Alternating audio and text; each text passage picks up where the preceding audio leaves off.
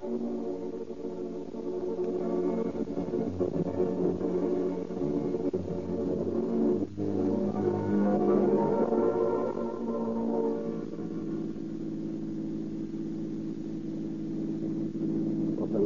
calling all cars. Attention all cars. Broadcast 18. A fire at 1517 East 1st Street. Damage $147,000. The fire department suspects a pyromaniac. All cars will cooperate with the arson bureau. Go get him, boys. That's all. Rosenquist.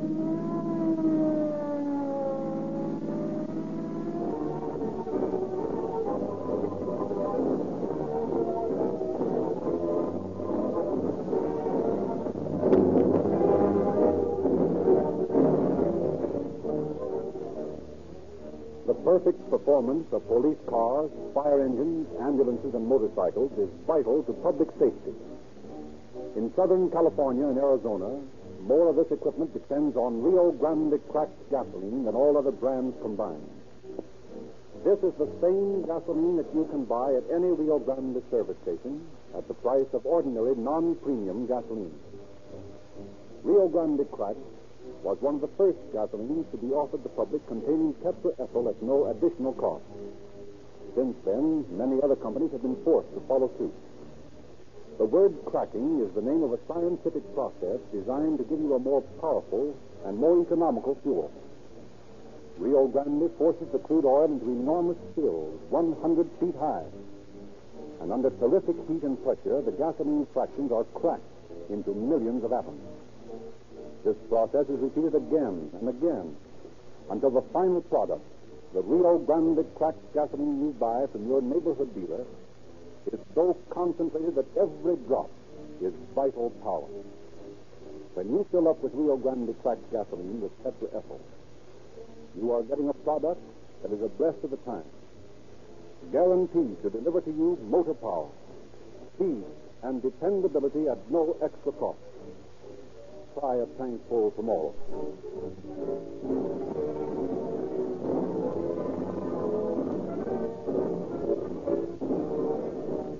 Once more, it is our pleasure to introduce Chief James E. Davis of the Los Angeles Police Department. Chief Davis. Good evening, ladies and gentlemen. Have you ever stopped to think in the quiet of your home after putting down your newspaper from reading the daily routine of news concerning fires and crimes against persons and property, what would happen if you had no police and fire departments? That is a thought with which to test your imagination, particularly in these days when economic stress has tremendously increased the burden of these two indispensable functions of government. The protectors of your home your property, and the lives of your family and yourself, the police and fire departments.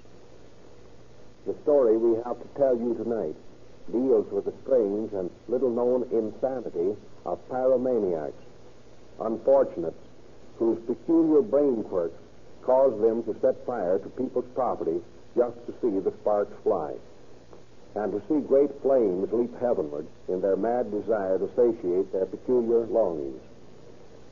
Our arson squad, which works conjointly with the fire department, is constantly working on cases involving this strange mania. It is perhaps the most difficult type of detective work done by this squad because the persons who set fire for a profit or revenge do so deliberately, leaving many clues to their identity. The pyromaniac, on the other hand, has the cunning of madness and covers his criminal fire setting so carefully that only detectives trained in the investigation of arson cases is capable of tracking him down. I have chosen tonight's story to give the citizens of Los Angeles a vivid picture of how difficult it is to discover the operations of the pyromaniac. This story is a true one, and the characters in it are actual persons. And now, Frederick Lindsley will go on with the story.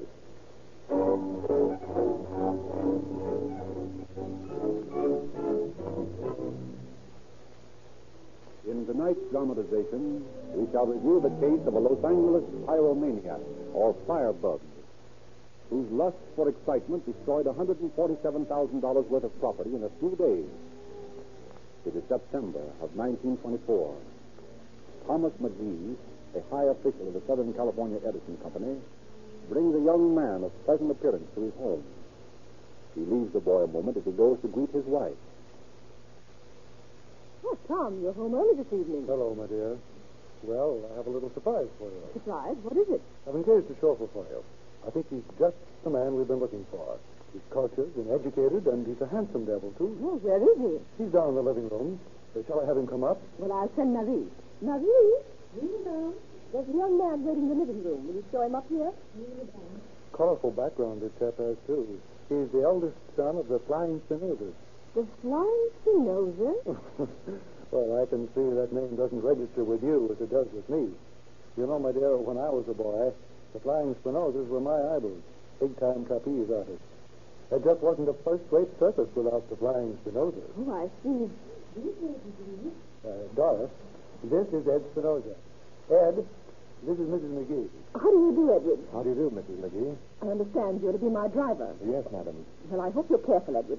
I become very nervous with reckless driving. Oh, I'll be careful, Mrs. McGee. I'll do my best to please you. I'm certain you'll succeed.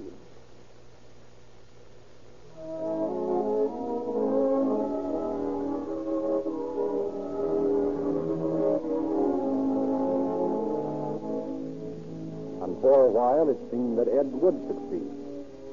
He was diligent and courteous and performed his duties smoothly and unobtrusively. Some weeks later, Mr. McGee gave him a more responsible position, that of chief watchman at the Edison Company's garage at 1570 East First Street. He and the men under him are responsible for the hundreds of company cars stored there. Ed worked with his usual quiet competence. Then, on the night of November the 12th, fire breaks out.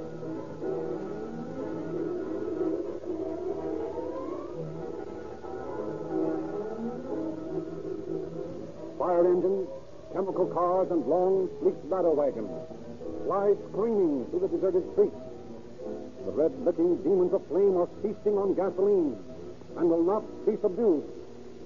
The searing fingers of flame dart from car to car like scenes alive. Los Angeles stirs into sleep and wonders at the sirens and bells, screaming and clanging in the night as the third alarm brings out all equipment into action. Before the fire is finally subdued, the entire west wing of the huge garage, with all the automobiles it held, has been destroyed. Fire Chief Ennis and Captain Paul T. Wolf of the Arson Bureau confer in the smoking shell of the ruined wing. Well, Wolf, what's the verdict? Awesome. This fire was set deliberately. How do you know? Look at that wall. See that black burned streak? It leads up to the skylight. Yeah? And the first cars to burn started with the top. Oh, I see what you mean. Well, sure, it's a cinch. Someone poured gasoline from that skylight on top of the car. Some of it dripped down the wall there and made that streak where it burned. Who did it? Now, that's another question. I haven't had time for much investigation. All hands have been busy getting this thing under control. Ed Spinoza, the fellow in charge here, got some nasty burns. Hmm. Not much left out here, is there, boys? Well, Mr. McGee, we thought you'd gone home. No, I've been trying to make a rough estimate of the damage. Looks as if it'll run about $60,000. Not so good. Mr. McGee, we're, we're quite certain that this is a case of arson. More than that, the work of a pyromaniac. Well, what leads you to that conclusion, Captain? Well, when a person sets a fire for profit or revenge or any more or less normal motive, he goes to elaborate plans. Time fuses, candles, shading, gunpowder, and all that sort of thing. But he usually leaves a lot of evidence behind. But the pyromaniac just throws gasoline on something and lights it. It's so beautifully simple that it's much harder to catch him. Mm, I see. What about the watchmen working here, Mr. McGee? Well, they've both been here a long while, Chief, and they're loyal and dependable. What about Spinoza? He hasn't been here very long, but he was in my personal employ before he came here, and I can vouch for it. He's a good, clean-cut boy. Well, let's get him over here. Oh, uh, Ed. Yes? Come here a minute. Okay. No, gentlemen, I can't believe that any of our boys would do this thing. The company treats its employees well, and the result is... Mr. McGee? Oh, just wanted to talk to you minute, Ed. Uh, how are the burns? Oh, I got some pretty good blisters on my hands and arms, but I doused oil on them. They'll be all right. Well, I'm glad it's no worse. Say, Ed, uh, did you or either of your men go up on the roof tonight? No, we never go up there. Well, somebody set this fire, Ed. You any idea who it could be? No, I haven't. Except, Except what? well, just a few days ago, I had a fight with a fellow. And he made a lot of threats. Uh-huh. Who was the fellow? I don't know his name. He's short and thick-set and has a beard like, oh, like a Russian. Well, where does he live? Around the neighborhood someplace. I don't know just where. Ah, well, uh, did you tell anybody about this fight? Yes, I, I told old John, one of the watchmen. Uh, is he around? Sure. Oh, John. Oh, John. Over. Uh, John will back me up. Oh, we don't doubt your word, Ed. Just sometimes a little detail slips. Uh, you'll walk me? Uh, yes, John. Uh, do you remember Ed telling you about a fight he got into a few days ago? Well, yes, uh, he said this fellow was a sort of a Russian, and he made a lot of threats and such. Hmm. Well, I guess there's not much more we can do here tonight. Let's go home, Chief. Well, good night, Mr. McGee. Good night. good night, Ed. Good night, Captain.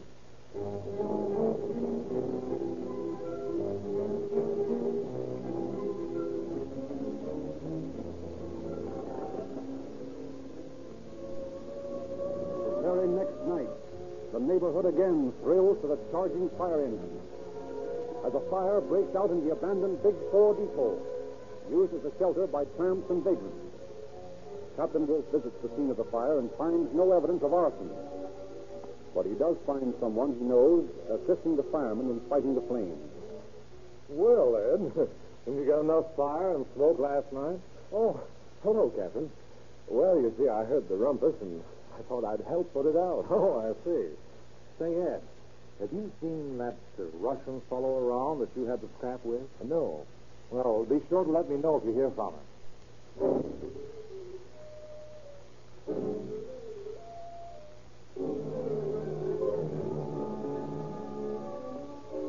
And Ed Spinoza does hear from the mysterious Russian the very next night, November 14th, and immediately calls his employer.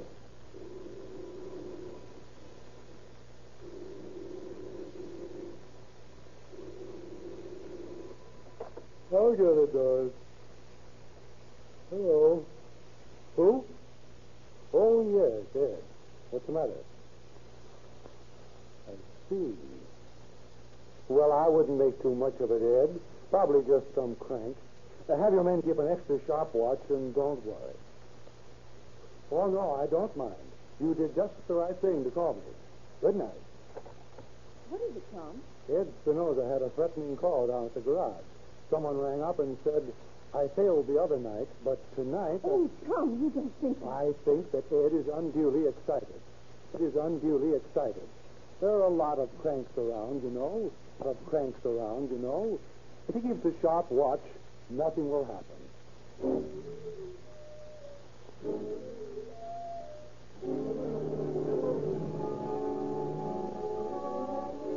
But Ed is not content with merely keeping a sharp watch.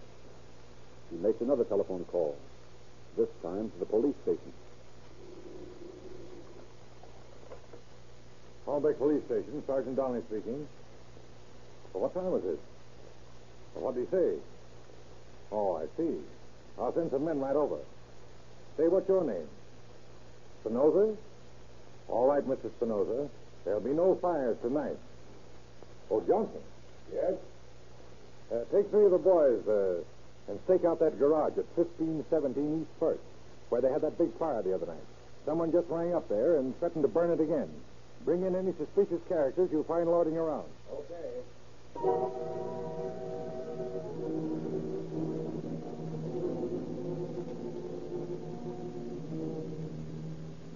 The officers keep a close watch for hours and see nothing to arouse their suspicion. At 3.40 on the morning of November 15th, they returned to the Hollenbeck station. Exactly seven minutes later, at 3.47, fire breaks out in several places in the main wing of the Edison garage.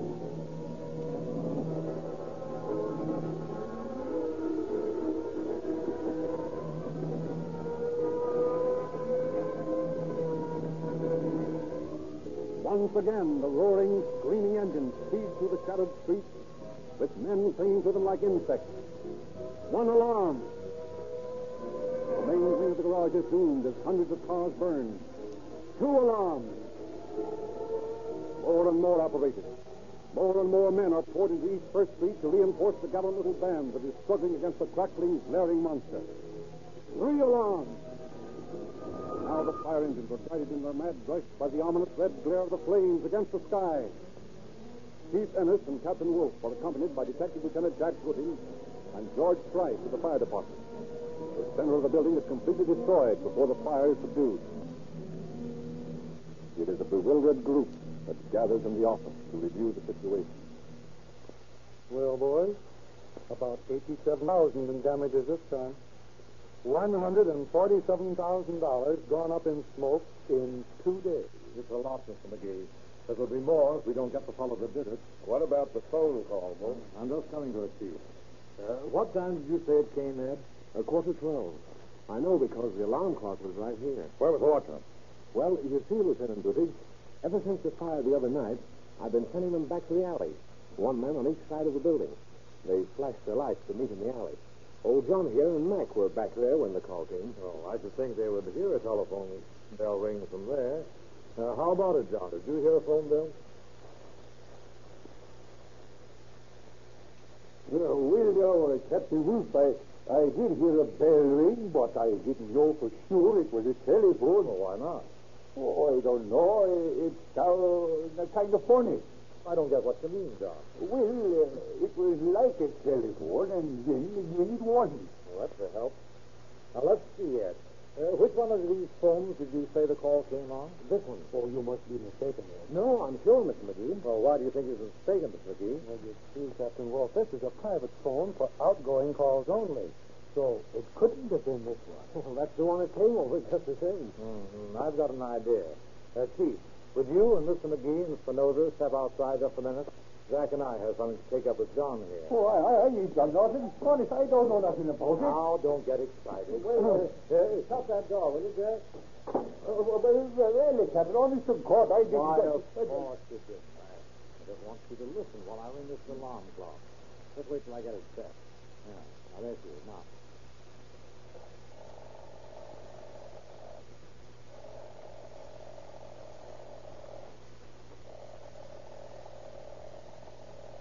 Is that anything like the bell you heard when the call came? Well, yes, uh, that's kind of like it. Yeah, come on, Jack. We're going over to the telephone office.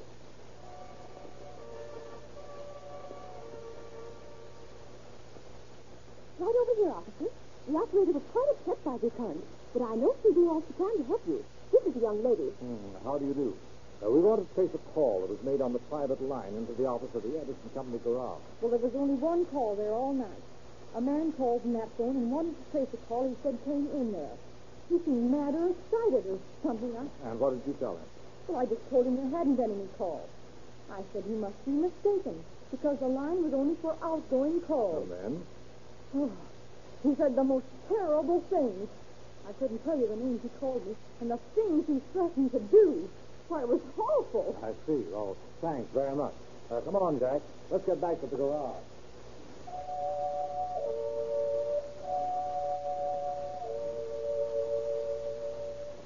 I think we've got your man, Mr. McGee. Who? Spinoza. It can't be, Captain. I tell you, that boy I'm is... sorry, but it looks bad for him.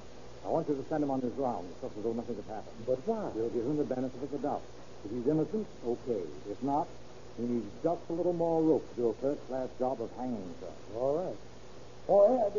Yes, Mr. McGee? Uh, you better take your clock and make the rounds on the mezzanine and keep your eyes open. Okay. I still think you're mistaken. Maybe I am, Mr. McGee. We'll see. That telephone I call... was- know it doesn't look good, but there are lots of times. Oh, help! Help! Wait, Ed! Ed, what's happened? What's happened there? Uh, come on, uh, upstairs, boy. Ed, are you hurt? What's happened up there? She's up there. She attacked me. She hit me with a blackjack. See? She jumped out of that closet. Here. uh, this one here? Yeah, let's see. That's about three feet wide and about five feet high. He'd have to be stooped over in a pretty cramped position, wouldn't he? Yeah, I guess he was. The floor's all covered up with shoes, too. He couldn't have been very comfortable. Look, here's where he broke the railing when he threw me against it. And he broke the strap on my time clock. Strong, wasn't he? Like an athlete. Look where he hit me on the head. Right there. See that cut? I, Feel that bump. I don't see. Why, of course you did, Jack. It's a bad one, too. The one that didn't knock you out, Ed. Well, I, I keep in good shape. I can take a lot of punishment. Yeah. Where could he have escaped to? Well, there's only the stairs that Ed came down. There's this fire ladder to the roof. That's right. Some of the boys must be up there yet. Well, let's take a look. Now, Mr. McGee, you stay here with Ed and Price. Pete, I'd like you to come up top with Jack and me.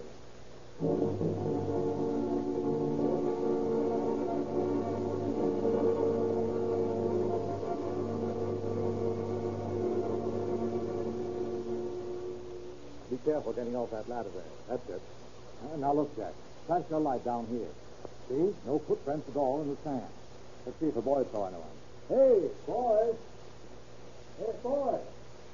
Yeah, coming. Oh, hello, Chief. Hello, Captain. Just checking up before we knock off. Have you seen anyone up here in the last few minutes? No, sir. Well, let's see uh, how he could have gotten down in case he came up and the boys didn't see him. Well, there's a drain pipe over here. Yeah, let's have a look at it. Uh-huh, here it is. Here, give me that flash. See? There's a mess of telephone wires right down below here. Anyone going down the drain pipe would have to cross them. He'd be bound to snag them and maybe break a few, and they're all in place. You mean it's all a put-up job by Spinoza himself? It looks that way. Well, where's your proof? Well, did you notice the steps going up to the mezzanine?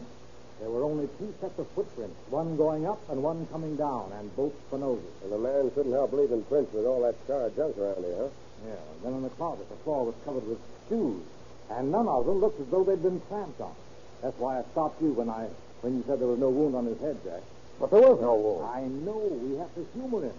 And after all, there was a broken rail on the strap. We'll go down now and see what happens.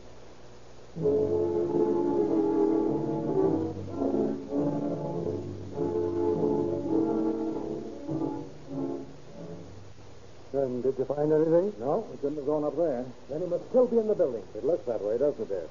You better keep a sharp watch. Maybe I'd better make the round from the east wing. That's the only one left, isn't it, Ed? Yes, that's the only one left. Well, give a yell if you run uh, into trouble. I will, Captain. Well, what's this you're going to do, Captain? I, I don't understand. There's no time to explain now, Mr. McGee. It's either Ed or that Russian, and we've got to find out which one it is. Come on, Jack. We're going to follow him.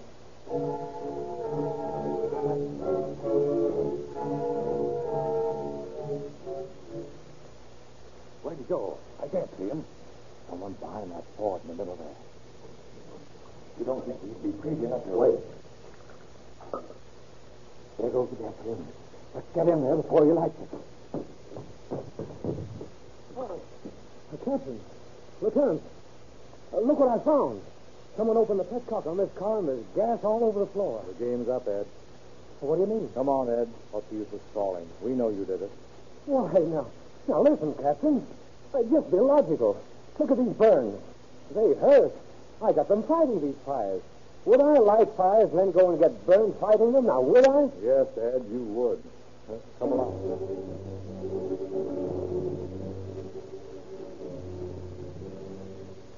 In three days of constant questioning, Ed Spinoza stoutly maintained his innocence, in spite of the unbroken chain of evidence against him. Hour after hour, the questioning continued, without making any seeming headway. Then, for no apparent reason, All right, boys. I, I guess we've been at this long enough. I did it. I set the fires. I'd have told you earlier, only that fellow there made me sore when he said he'd seen me in the gallery. I've never been mugged. And his bluffing like that made me think you didn't have anything on me. But why did you set the fires, Ed?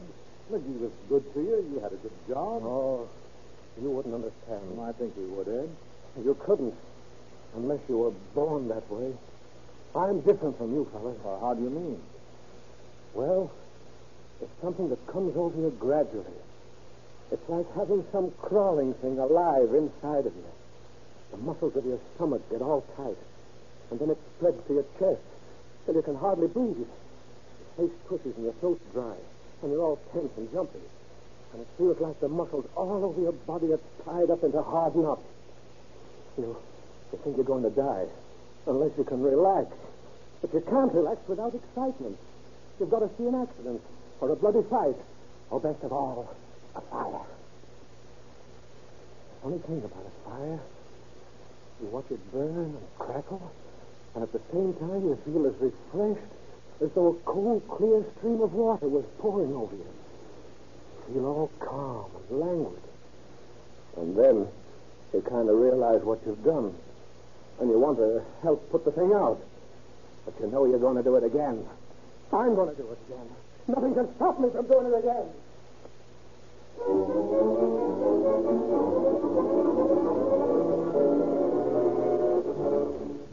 Edward Spinoza was committed to the state hospital for the insane at Norwalk. For six weeks, he was a model inmate and caused no trouble. Then one day, another inmate conceived a cruel joke in his warped and distorted mind. The guards are gone.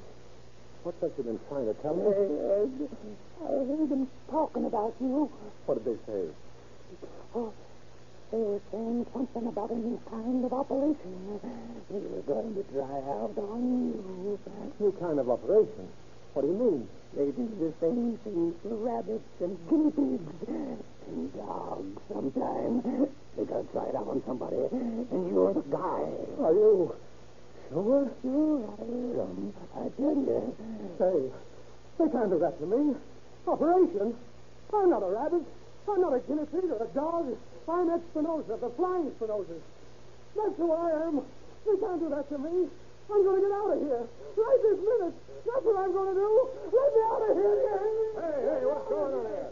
Ed, for goodness sake, will you control yourself? You can't operate on me. I'm not a guinea pig. Let me out of here. Oh, listen. Nobody's going to operate on Oh, you. get out of my way. Oh, listen, Ed, you're all wrong. I'll kill you first. Come on, grab him. Hold his other arm. Now, now, oh. now, come on, Ed.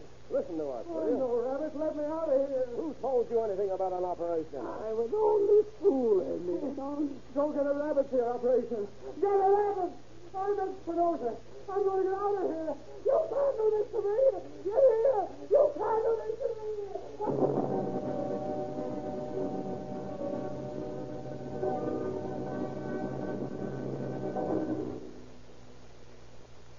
Edward Spinoza became so violent as a result of the cruel, insane jest that it was necessary to strap him to a bed in a barred cell.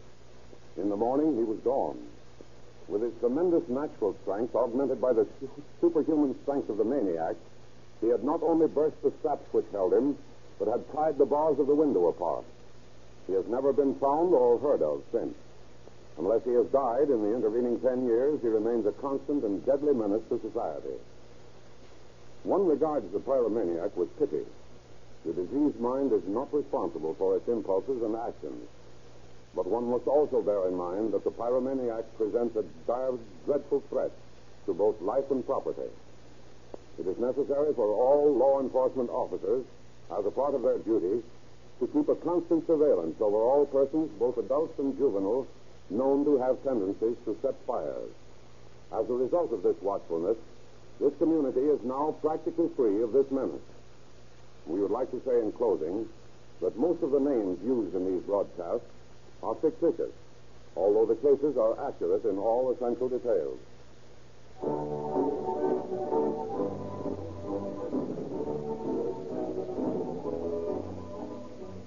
Ladies and gentlemen, are you getting all the efficiency and power from your car that the manufacturer intended you should get?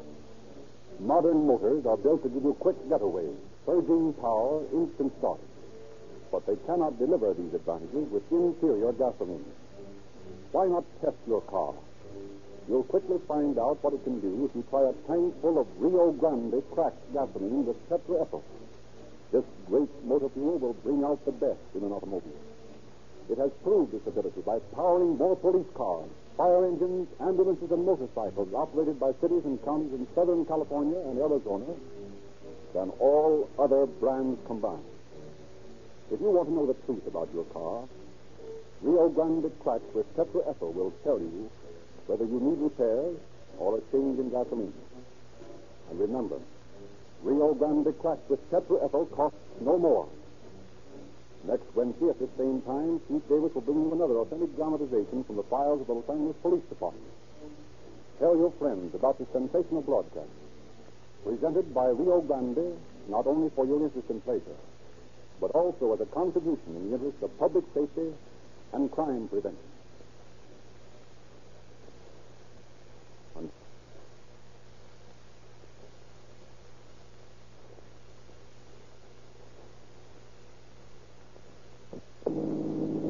Police calling all cars, attention all cars. Cancellation broadcast 18 regarding a pyromaniac. Suspect delivered to a psychopathic hospital. That's all, Rosenquist.